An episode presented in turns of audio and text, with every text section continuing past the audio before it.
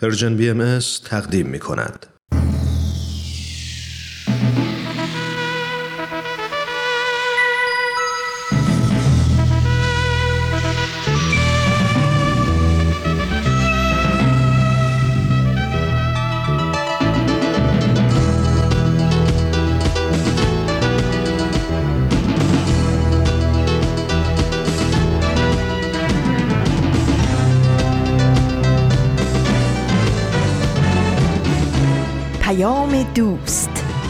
برنامه ای برای تفاهم و پیوند دلها.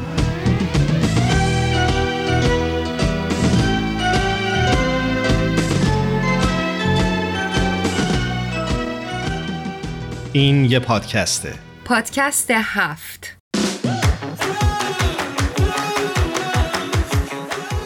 امروز جمعه 28 خرداد 1400 خورشیدی برابر با 18 ژوئن 2021 میلادیه. این 59 قسمت از پادکست هفته. درود میگم به همه شما عزیزانی که صدای ما رو در این پنجاه و نهمین قسمت از مجموعه پادکست هفت میشنوید. من ایمان هستم به همراه همکارم هرانوش. با شما خواهیم بود. تا میزبان شما باشیم در یکی دیگر از بخش های این مجموعه. من هم خدمت همه شما شنونده های عزیزمون. درود میفرستم. خیلی خیلی خوشحالیم از اینکه بار دیگه فرصتی دست داد تا بتونیم در خدمت شما عزیزان باشیم.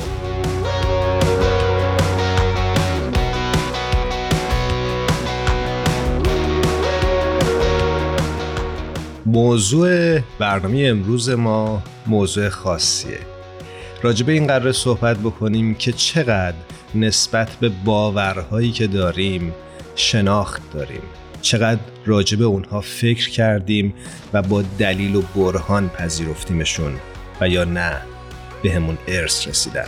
بسیاری از فلاسفه و دانشمندان به این نتیجه رسیدن که باوری قابل دفاع هست که ما حتما در موردش فکر کرده باشیم از روی تفکر به نتیجه رسیده باشیم. درست میگیم من فکر می‌کنم اسم این پروسه رو فلاسفه پروسه شناخت یا معرفت می‌گذارن.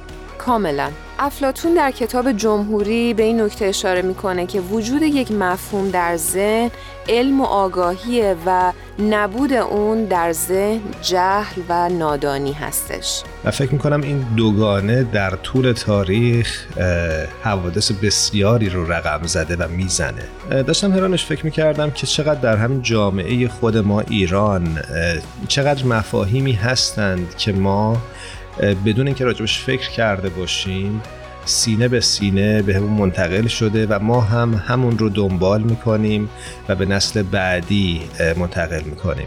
و این چقدر می‌تونه فجایعی درست بکنه وقتی که یک مفهوم نادرست در ذهن شکل بگیره و بعد همینطور نسلا در نسل منتقل بشه. کاملا. به نظر شما که دارید این برنامه رو گوش می‌دید کدومی که از باورهای غالب در جامعه ایران بیشتر از اون که بر پایه عقل و دانایی و شناخت پیریزی شده باشند بر اساس باورها و شنیده های تاریخی ما شکل گرفتن شما شنونده های عزیزمون شما چقدر حاضر هستید که باورهاتون رو در بوته آزمایش قرار بدید و دوباره از نو ارزیابی بکنید؟ شنونده های خوبمون شایان نامجوی عزیز رو روی خط داریم. خیلی خوشحالیم از اینکه دوباره روی خط داریمش. شایان جان خوش اومدی به برنامه خودت. مرسی متشکرم. سلام دوباره به همه شنونده های خوب پادکست هفت. منم به درود میگم شایان به برنامه خودت خوش اومدی. مرسی ممنون. خب این هفته برامون چه اثر هنری به همراه آوردی که معرفی بکنی؟ در این قسمت از بخش هنری پادکست هفت قرار یه نگاهی بندازیم به فیلم من دنیل بلیک. او من خیلی شنیدم راجبش. فکر کنم فیلم خیلی جالبی اما هنوز نتونستم تماشاش کنم. برای فیلم بسیار جالبیه این فیلم به کارگردانی کن لوچ در سال 2016 منتشر شد و نخل طلایی جشنواره فیلم کنه همین سال رو هم از آن خودش کرد. او پس تا کن رفته. بله برنده جایزه نخل طلایی این جشنواره هم شده. کن لوچ کارگردان بریتانیایی تلویزیون و سینمای مستقله که سبک انتقادی اجتماعی در کاراش خیلی مشهوره. حتی اون قبلا در سال 2006 هم با یه فیلم دیگه تونست برنده جایزه نخل طلای جشنواره کن بشه در سال 2006 اسم اون فیلم چی بود؟ اگه اشتباه نکنم فیلم بادی که کشتزار را تکان می‌دهد. شایان جان یه مقدار می‌تونی خلاصه ای از فیلم من دنیل بلیک رو هم برامون بگی؟ بله حتما. این فیلم داستان یک کارگره که بعد از حمله قلبی که براش اتفاق میفته دکترشون رو از کار کردن من می‌کنه و حالا مجبوره برای گذراندن زندگیش از دولت حقوق مستمری بگیره. ولی شرایط حاکم بر سیستم گرفتن این حقوق رو به تاخیر طولانی میندازه. دنیل در همین زمان که با بیپولی و بیکاری دست و پنجه نرم می‌کنه با یک مادر جوان که دچار بحران شبیه به خودش شده آشنا میشه. مرسی ازت. خواهش می‌کنم. شاید نظر منتقدین نسبت به این فیلم چی بوده؟ توی نقدهای زیادی که من از این فیلم دیدم از سایت نقد فارسی نقد ترجمه شده اریک کوهن از نشریه ایندی وایر چشممو گرفت که به این فیلم از نمره ده هفت رو داده. چه جالب. نویسنده معتقده که کنلوچ سالها کشمکش بین مردم و سیستم نابود کننده سرمایه‌داری رو زیر ذره داشته. از نوجوان توی فیلم قوش که جز 100 فیلم برتر قرن 21 سینمای انگلیسه تا چریک های درگیر مبارزات استقلال ایرلند در فیلم بادی که کیسارا تکون میده. نقطه کانونی اثرهای این کارگردان فیلمنامه های واقع گرایانه دور از زرق و برق و فریبندگیه که فیلم من دنیل بلک هم از این قاعده مستثنا نیست. شایان جان یه سوال دارم.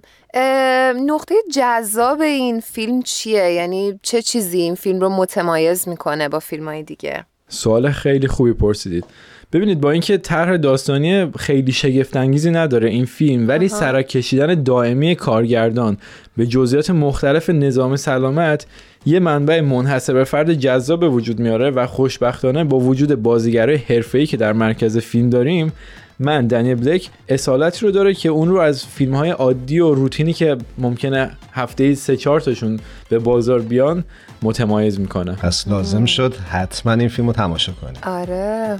بله به خاطر اینکه این فیلم میاد و سیستم سرمایه‌داری آمریکا رو به چالش می‌کشه و خب یه جورایی حق رو همیشه داره به مردم و همون شخصیت اصلی فیلم که کارگر هست میده می‌تونه خیلی فیلم جذاب و دیدنی باشه به نظر من. درست. ممنون شایان. به خاطر این فیلمی که بهمون معرفی کردی امیدوارم فرصت بشه همین ببینیم این فیلم رو خواهش می‌کنم حتما. ممنونم شایان جان. مرسی. امیدوارم هر جا هستی خوب و خوش و موفق باشی. خواهش می‌کنم و خدافزی می‌کنم از همه شنوندگان عزیز پادکست هفت و همینطور شما همکارای عزیز. قربونت. متشکریم. خدا نگهدارت خدا نگهدار. خدا حافظ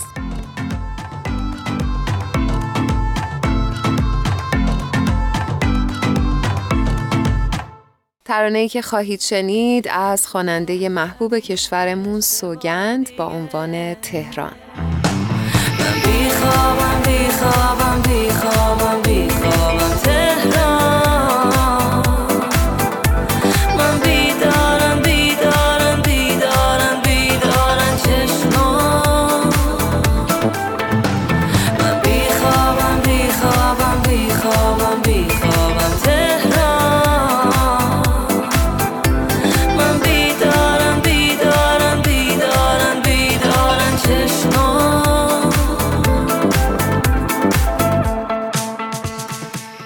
خیلی جالبه که توی کلاس روانشناسی شرکت می‌کردم و جالب بود میگفتش که جوامعی که بسیار بسته هستند و چارچوب دارن و باورهای غلط و درستشون خیلی خیلی زیاده و همش نگاهشون به تایید دیگرانه و همش دلشون می‌خواد که دیگران اونها رو بپذیرن سوپر ایگوهای خیلی قوی دارن به جای اینکه برن از عقل و دانش و از اون ادله و برهان استفاده بکنن بیشتر میرن سراغ استوره ها و اون باورهایی که دیگران بهشون منتقل می‌کنن. آره فکر می‌کنم در جوامعی مثل ایران و حتی شاید بشه گفت کشورهای مشابه ایران که این خصوصیت رو دارن مثالهای فراوانی بشه براش زد. امور بسیاری رو بدیهی تلقی می کردیم و فکر می کردیم که خب همینطور هست. مثلا میزان آزادی بیان همین هست که وجود داره. یا حقوق و کرامت انسانی همونی هست که در جامعه رایت میشه. دقیقا. ایمان اگه موافقی بریم این بحث بسیار مفصل رو با خانم بهاره اردستانی عزیز پی بگیریم. منتظر هستیم تا باهاشون صحبت بکنیم. بله یه موسیقی کوتاه میشنویم تا تماسمون برقرار بشه.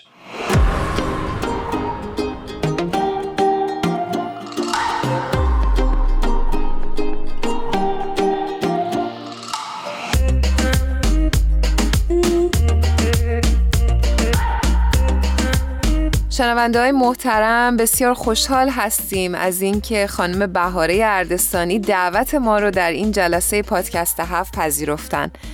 خیلی خوشحالیم بهاره جون. خیلی خوش اومدی به برنامه خودت. ممنونم. درود و مهر تقدیم شما و تک تک شنوندگان نازنین برنامه پادکست هست. منم به درود میگم بهار جان. به برنامه خودت خوش اومدی. ممنونم. خیلی خوشحالم که بازم فرصتی دست داد که با هم گفتگو کنیم. برای اون دسته از شنونده هایی که خانم بهاره اردستانی رو نمی‌شناسن ایشون مهندس نرم افزار هستند و همچنین پژوهشگر مسائل فلسفی. و ما امروز افتخار این رو داریم که در خدمتشون باشیم. بهار یادت میاد خیلی وقت پیش برنامه داشتیم به اسم جمع جمعه ها بله بله. اولین گفتگو از سری گفتگوهای فلسفی بود. می‌خواستم بگم که اگه درست خاطرم باشه توی اون مجموعه یه سری گفتگوهای فلسفی رو شروع کردیم و داشتی سعی می‌کردی که یه تصویری از فلسفه رو توی اون برنامه ها ارائه بکنی. درست میگم؟ بله. یکی از حوزه های اصلی که فلاسفه بهش می‌پردازن حوزه معرفت و شناخته. درست. بقیه رو به ادامه همکارم توجه کنید.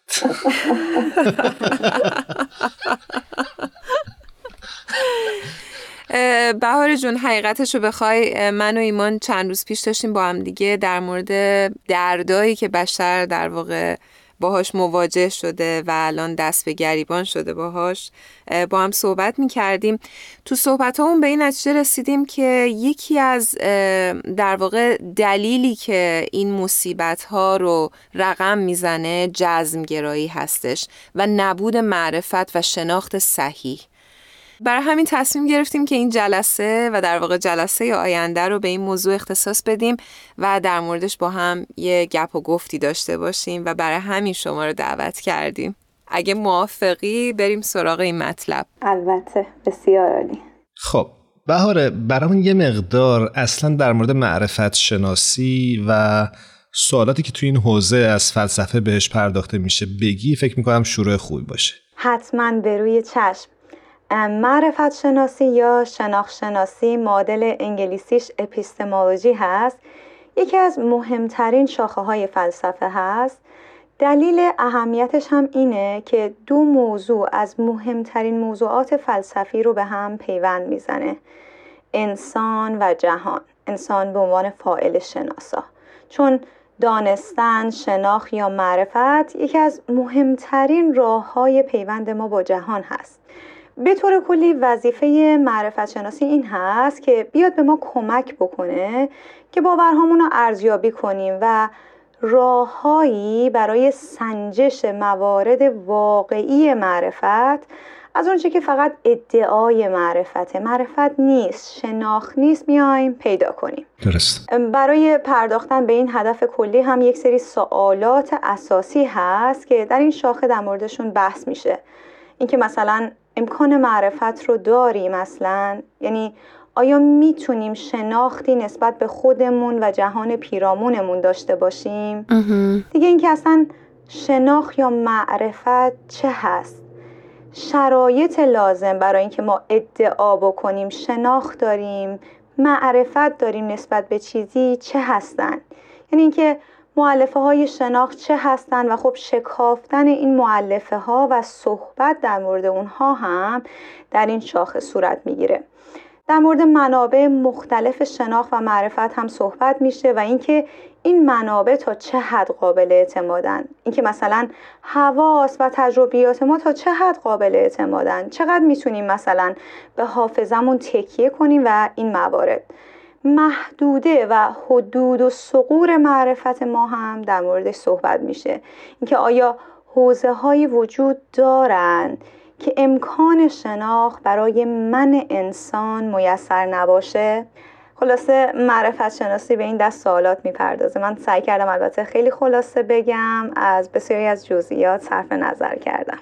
بسیار عالی. حیف که بهار جون وقت برنامه اجازه نمیده به تمامی این سوالات بپردازیم. اما من برای شروع خواستم در مورد معلفه های معرفت یا شناخت حرف بزنیم. منظورم اینه که ما کی می‌تونیم ادعا کنیم که نسبت به چیزی شناخت داریم مثلا چطور من به جای اینکه شرط ها و معلفه های لازم معرفت رو ارائه کنم در مورد این معلفه ها مثل برنامه اخلاق هنجاری با هم گفتگو بکنیم.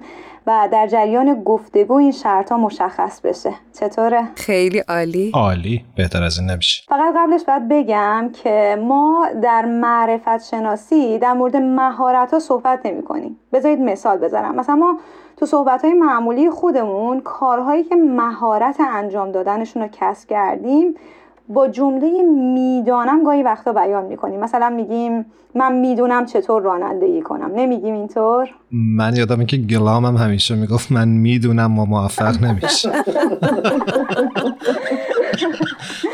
من چند وقت پیش داشتم یه تیکه از اون کارتون رو نگاه می‌کردم. خلاصه گاهی وقتا به جای می‌توانم میگیم می‌دانم. معرفت شناسی در مورد مهارت ها صحبت نمی‌کنه. موضوعش این دست جملاته. از این جملات ساده گرفته مثل من می‌دانم آسمان آبی است من می‌دانم دو خودکار پیش روی من قرار دارد. یا من می‌دانم با ایمان و هرانوش هم صحبت هستم. جملات اساسی تر مثل اینکه من می‌دانم زمین به دور خورشید میگردد یا من می‌دانم عالم هستی هدفی دارد. حالا می‌خوایم کنکاش رو شروع کنیم. یکی از این جملات ساده رو در نظر بگیرید. مثلا من می‌دانم دو خودکار پیش روی من قرار دارد. کی می‌تونم ادعا بکنم که این شناخت هست معرفت هست؟ آم فکر کنم قدم اول همین بیانشه. منظورم اینه که باید خودم قبولش بکنم. درست میگم؟ دقیقا. یعنی من انسان من فائل شناسا به اون محتوای معرفتی اون جمله اون گزاره همه اینها رو من در این بحث معادل هم به کار می‌برم. باور داشته باشم. همونطور که گفتی ایمان تصدیقش کنم. پس اولین شرط لازم برای داشتن معرفت یا شناخت باور هست. یعنی یک وضعیت روانشناختی که با تصدیق یک جمله یا گزاره در وجود ما حاصل میشه. باور اینجا معادلش در انگلیسی بیلیف هست. خب من می‌دانم که نجات پیدا کردم. خب هرانوش جان تا اینجا رسیدیم که ما باید برای اینکه بگیم من می‌دانم دو خودکار پیش روی من قرار داره و این ادعا شناخت باشه یا معرفت باشه در درجه اول باور داشته باشیم که دو خودکار پیش روی من قرار داره. باور هم اون ربط و نسبتی هست که بین متعلق شناسایی و فائل شناسا برقرار میشه. یعنی ربط و نسبت بین من و همون جمله یا گذاره حالا به نظرت همین که باور دارم کار تمام شد؟ مسلما نه. یعنی باید این دوتا خودکار پیش روی آدم باشه که شناخت درست و صحیح ازش باشه. درسته؟ دقیقا. پس باید اون باور اون ادعا صادق هم باشه. در جهان بیرون از ذهن من هم همینطوری باشه. صادق معادل انگلیسیش true هست. با توجه به وقت برنامه ساده ترین و پایه‌ای ترین تقریر رو از مفهوم صدق یا تروس بیان کردم. و الا بحث بر سر چیستی صدق یکی از پرمناقشه ترین بحث ها در تاریخ فلسفه است. اما درک اولیه از صدق همونطور که گفتم این هست که یک باور یا گزاره وقتی صادقه که با اون وضع و حالی که در جهان برقرار هست مطابقت بکنه. به این در واقع میگن correspondence theory of truth نظریه تطبیقی صدق یا نظریه مطابقت. حالا من اینجا مثال ساده ای زدم ولی میشه مثال های اساسی تر زد که بر اساس اون برای قرون متمادی زندگانی نیمی از جمعیت جهان یا بهتره بگیم کل آدمیان رو تحت تاثیرات منفی خودش قرار داد.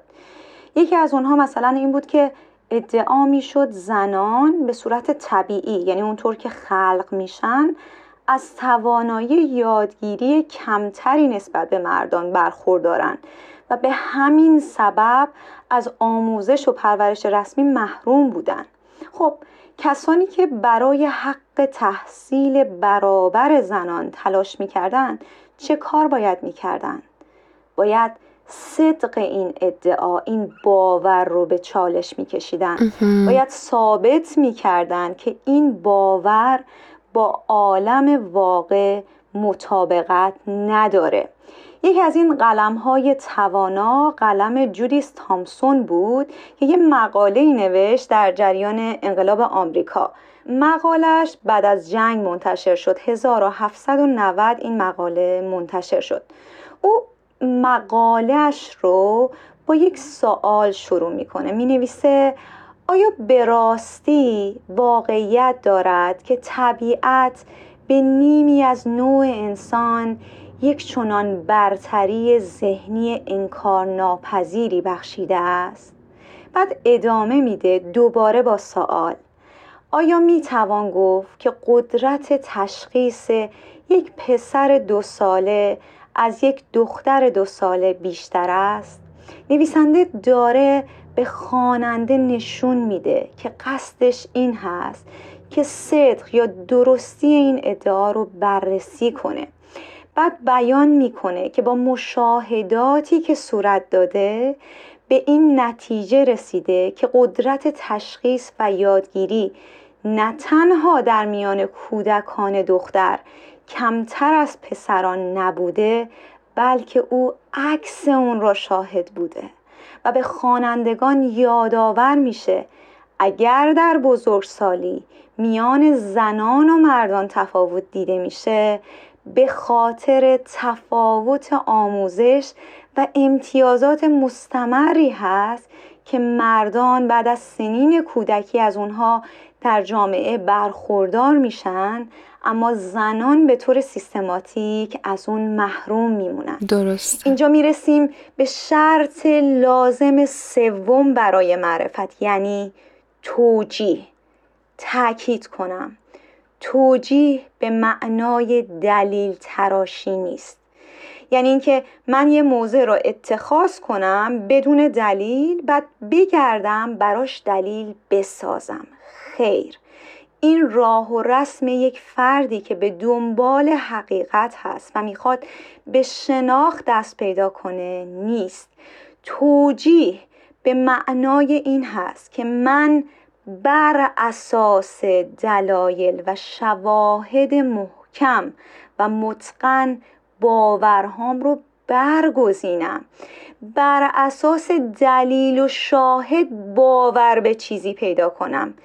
دلایل و شواهدی که به کمک اونها صدق اون باور رو هم به خودم بتونم ثابت بکنم و هم بتونم اون رو به دیگران در جریان گفتگو ارائه بدم.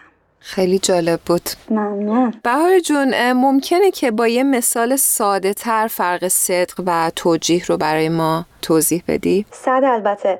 فرض کن من یه کیسه ای دستم دارم در اون کیسه دو تا توپ هست. ایمان بی اینکه توپ ها رو شمرده باشه و دیده باشه با اصرار و با اطمینان بگه که من باور دارم که دو تا توپ در کیسه هست. همیشه دیوار ما کوتاهتر از همه است باش. من باور دارم که توپ در کیسه است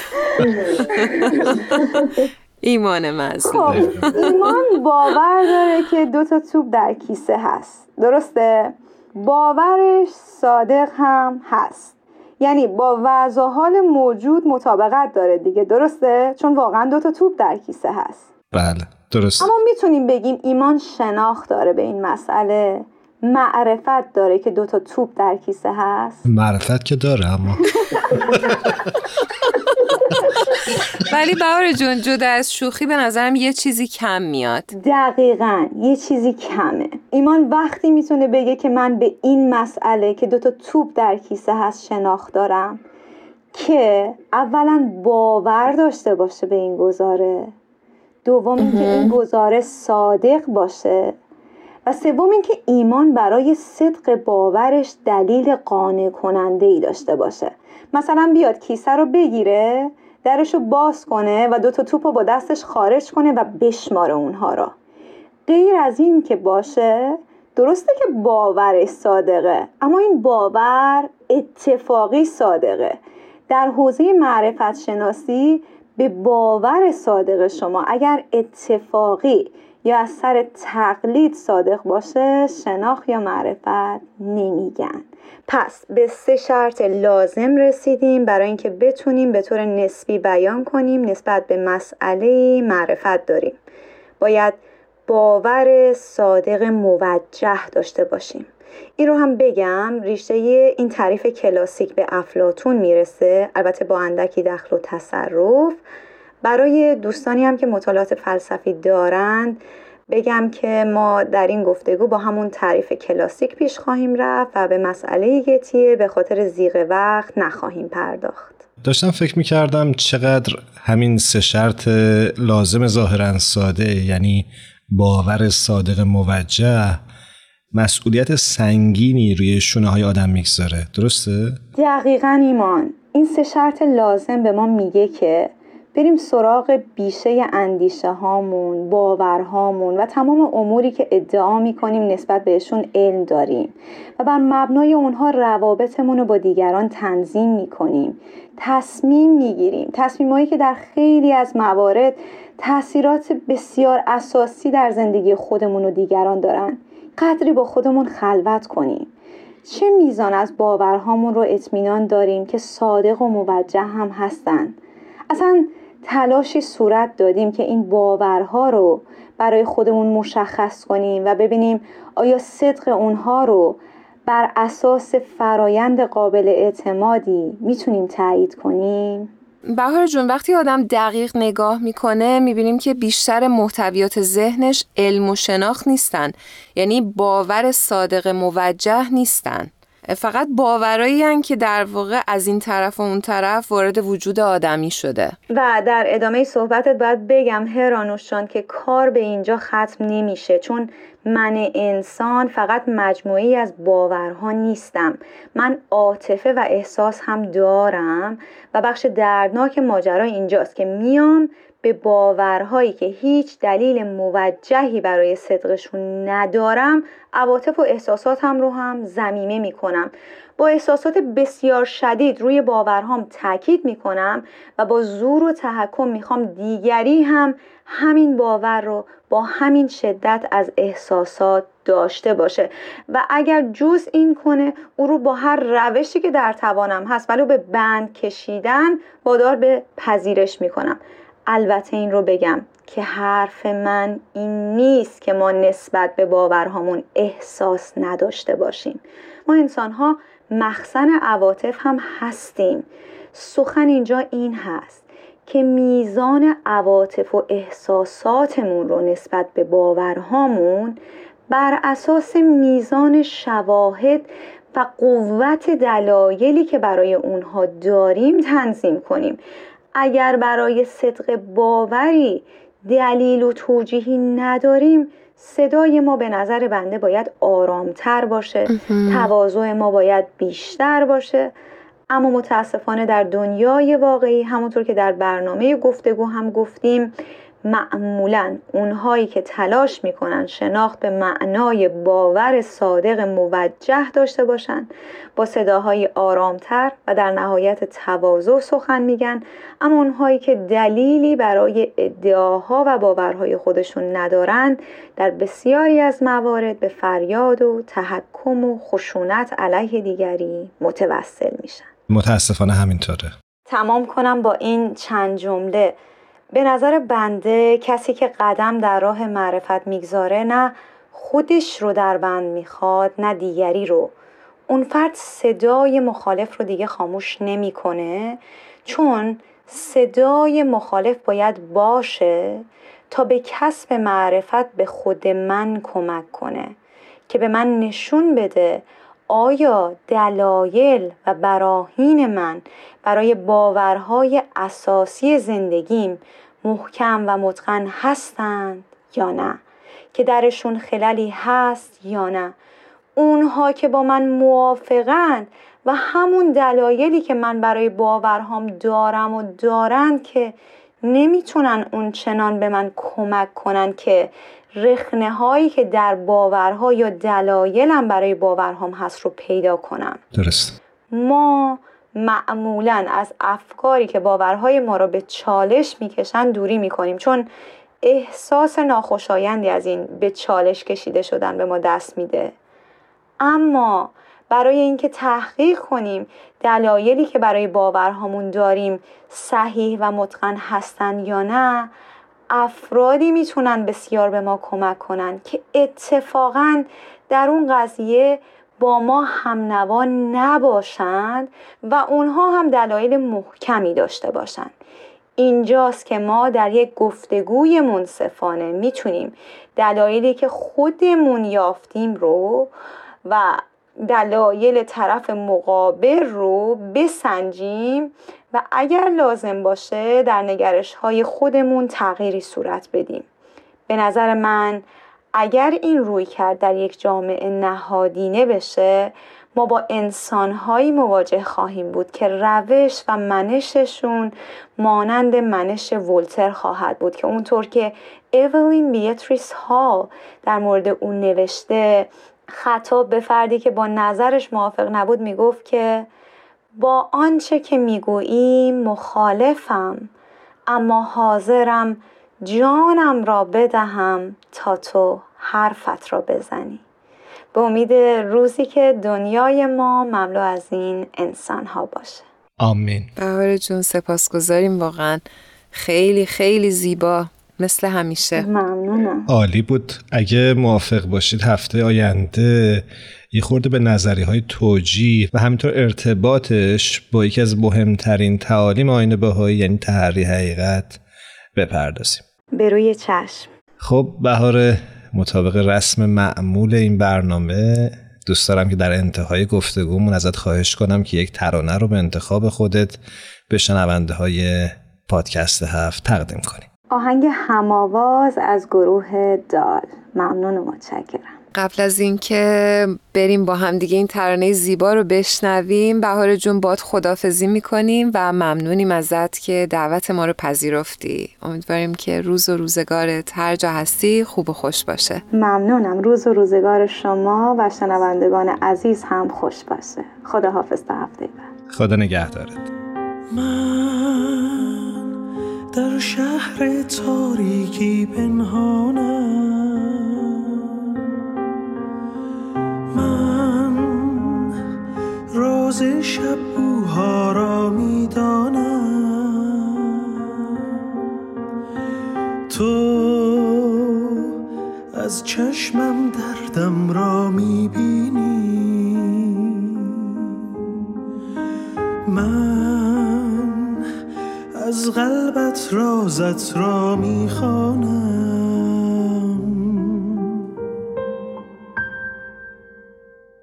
شما می‌تونید از طریق صفحات ما در اینستاگرام و فیسبوک و همینطور کانال تلگرام این رسانه به آرشیو این برنامه ها دسترسی داشته باشید. کافیه که نام Persian BM رو جستجو کنید.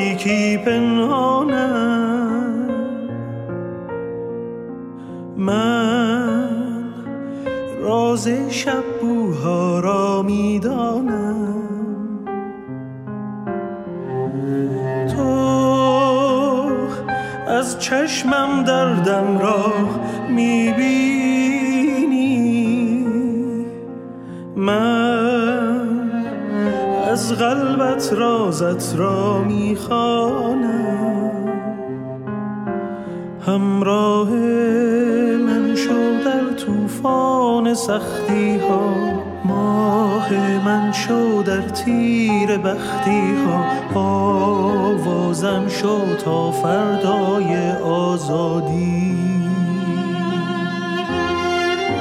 سرشارم کن از شوق پیل کندن ها تا صبح پروانگی رفتن ها. پروازم شو تا رویای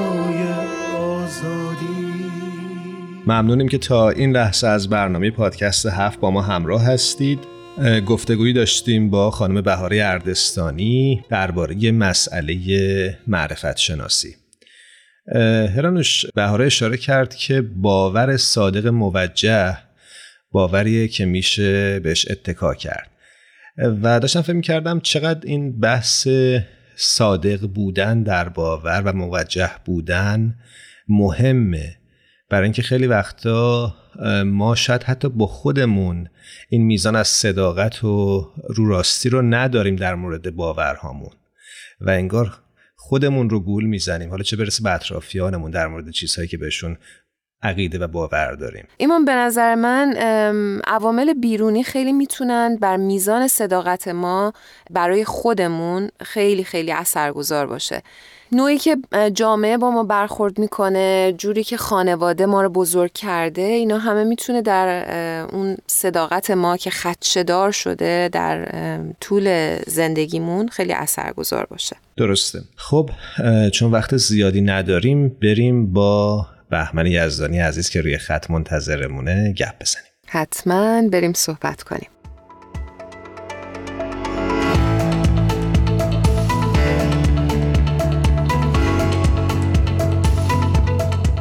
شنونده های خوبمون. آقای بهمن یزدانی عزیز رو روی خط داریم. بسیار خوشحالیم از اینکه این هفته هم بهمن جان با ما همراه هستن. بهمن جان درود بر تو. خوش اومدی. درود هرانوش جان. خیلی خوشحالم صداتو میشنوم. خوشحالم که در خدمتتون هستم. منم به درود میگم. بهمن یزدانی عزیز از اینکه یک بار دیگه تو برنامه پادکست هفت هستی ازت ممنونم. ایمان جان درود بر تو. واقعا برام باعث خوشحالی و افتخاره. شما چقدر امروز منو رسمی معرفی کردین. من همچنان میگم هرانوشیان و ایمان جان. نه منم اولش اینجوری معرفی کردم. الان احساس کردم مثلا قراره بیام به هم جایزه بدین. نمی‌دونم یک مراسم رسمیه. جایزه هم بعدم خدمتتون میفرستیم. مرسی خیلی ممنون.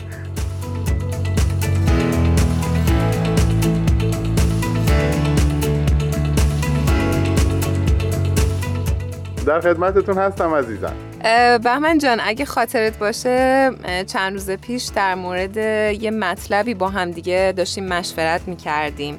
دیدگاه آین باهایی در خصوص روابط بین الادیان درسته هرانوش. دوست داشتم بدونم که چه مطلبی برامون در این خصوص آماده کردی. چقدر موضوع خوب و مهمی هست که ما امروز می‌تونیم راجع بهش صحبت بکنیم. من فکر می‌کنم در دنیایی داریم زندگی می‌کنیم که معنای دین کاملا اون ماهیت خودش رو در ذهن خیلی از مردم از دست داده و پیروان ادیان در صلح با هم زندگی نمی‌کنن متاسفانه. برای همین فکر می‌کنم پرداختن به این مفهوم که در آثار بهایی مندرج هست خیلی می‌تونه مفید و مهم باشه. قطعا همینطوره. فکر می‌کنم برای شروع بد نباشه که از دیدگاه حضرت بهاءالله شارع آین بهایی نسبت به مقوله دین کمی حرف بزنیم. موافقی؟ کاملا موافقم ایمان. خیلی خوبه که با نگاه حضرت بهاءالله شارع آین بهایی نسبت به این مسئله شروع بکنیم. اونجا که میفرمایند سبب بزرگ از برای نظم جهان و اطمینان منفل امکان دین هست. منفل امکان معنی ظاهریش میشه تمامی مردمان عالم.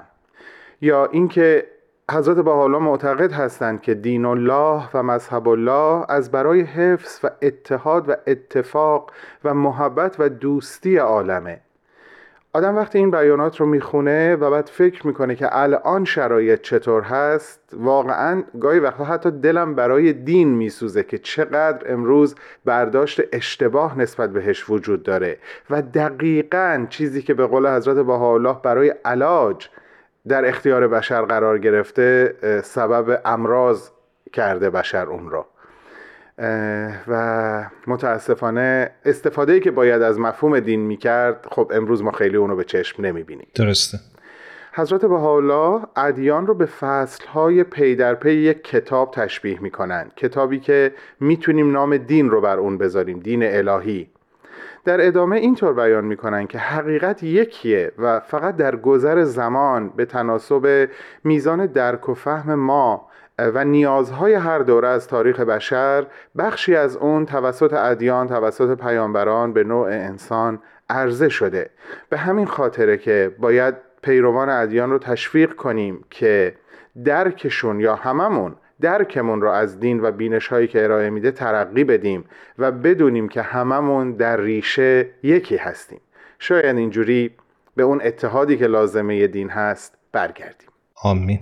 بهمن جان چون به دیدگاه آین باهایی اشاره کردی دلم می‌خواد بیشتر بدونم که چه عمل کردی داشته در واقع آین باهایی و, و چه کارهای عملی در واقع انجام داده در این راستا. تعدادش خیلی خیلی زیاد هست هرانوشان کارهایی که انجام شده و کماکان داره انجام میشه. اما یه موردی به چشمم خورد که خیلی به نظرم جالب اومد. البته مال الان نیست مال چند سال قبل مال قبل از این پندمی هستش که امروز باهاش دست به گریبان هستیم. دوست دارم اونو باهاتون در میون بذارم. و اون مربوط میشه به حضور نمایندگان ارشد جوامع دینی در نشست بین الادیان در مرکز جهانی بهایی. این تاریخش 24 ژانویه 2019 هست.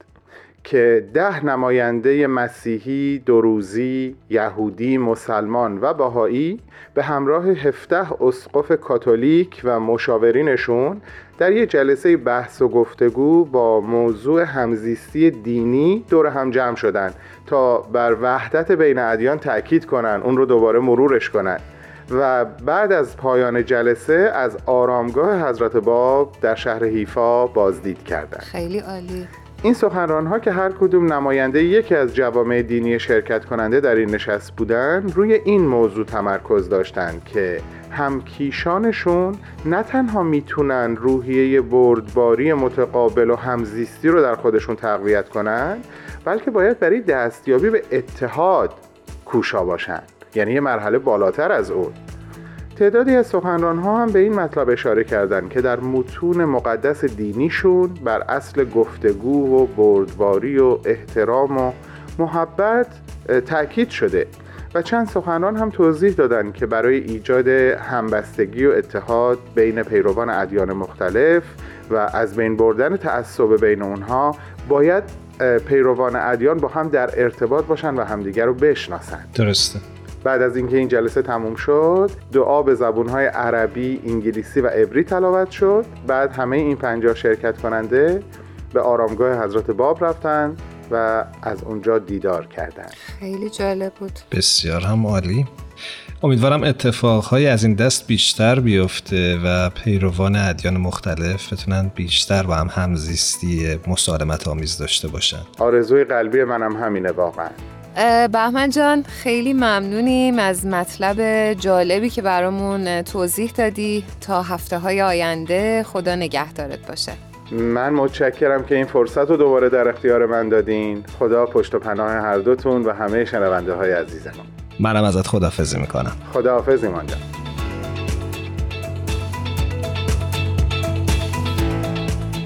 استاد سخن سعدی میفرمایند خیال روی کسی در سر است هر کس را. مرا خیال کسی کس خیال بیرون است.